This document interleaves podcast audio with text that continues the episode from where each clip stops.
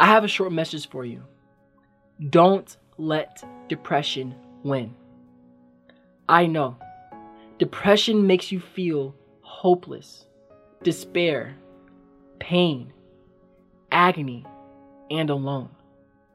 But I'm here to say that you cannot let that get the best of you. If you are still alive, then you have a purpose. If you are still breathing, then you have a reason to live.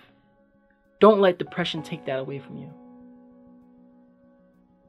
There were times in my life where I felt like giving up, where I felt like nothing I did was going to bring about change in my life. I was wrong. During that moment where I almost chose to give up on my life, I realized in that moment, I'm still here. I still have a reason to live. And you do too. You have a reason to live. So don't let depression win. Don't let it get the best of you. Yes, it's not easy. It's not easy to say to yourself, I'm going to continue to crawl forward even when I feel like laying down. It is not easy saying to yourself, I don't see light at the end of the tunnel, but I'm still going to push forward. But I'm not asking you to do something that is easy.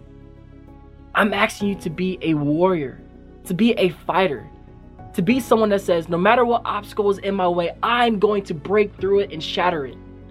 I don't care if it's depression, anxiety, PTSD, ADHD, any mental health illness. I will break through that obstacle because I'm a fighter, because I'm a warrior.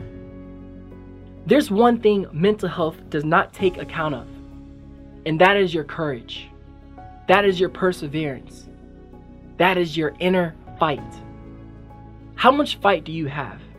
How much are you willing to give? Are you willing to still fight and continue to push forward? Then don't quit. Don't stop.